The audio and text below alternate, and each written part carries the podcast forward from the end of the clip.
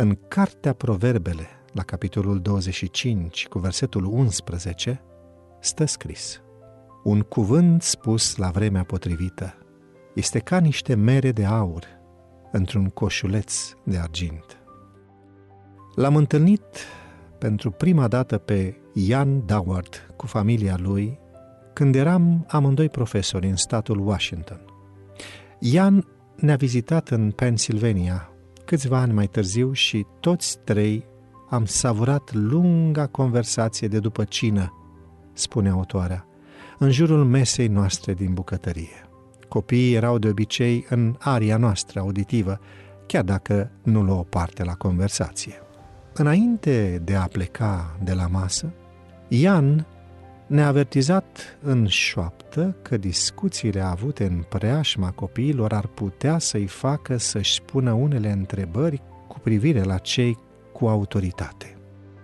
Acestea au fost niște cuvinte de mare ajutor, rostite din dragoste și grijă. Chiar dacă noi țineam cont deja de acest principiu, în mod evident ne relaxaserăm și spuseserăm mai multe decât ar fi trebuit. După acest moment am făcut un efort special să discutăm informații și păreri pe care le dezaprobam doar atunci când eram singuri și aveam asigurată discreția. Nu ne-a fost întotdeauna ușor sau convenabil. În această lume de tipul exprimă tot ce strece prin cap, constrânși de timp și de energie, copiii adesea trag cu urechea la lucruri pe care nu e necesar să le audă sau să le cunoască în etapa lor de formare. Cu mult timp în urmă am conștientizat faptul că sunt niște reportofoane excelente, dar sunt de multe ori niște interpreți slăbuți.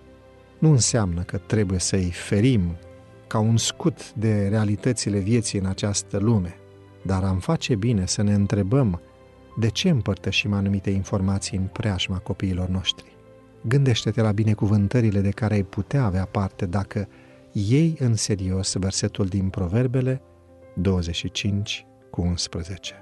În loc să ne exprimăm frustrările cu privire la alții, de față cu copiii noștri, putem să umplem conversațiile cu aspecte pozitive ale vieții.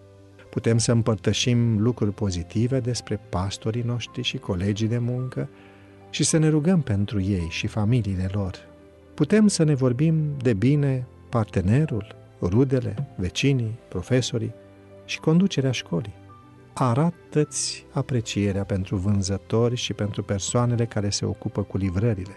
Arată-le copiilor cât de mult apreciezi mulțimea de persoane din viața ta, inclusiv pe ei.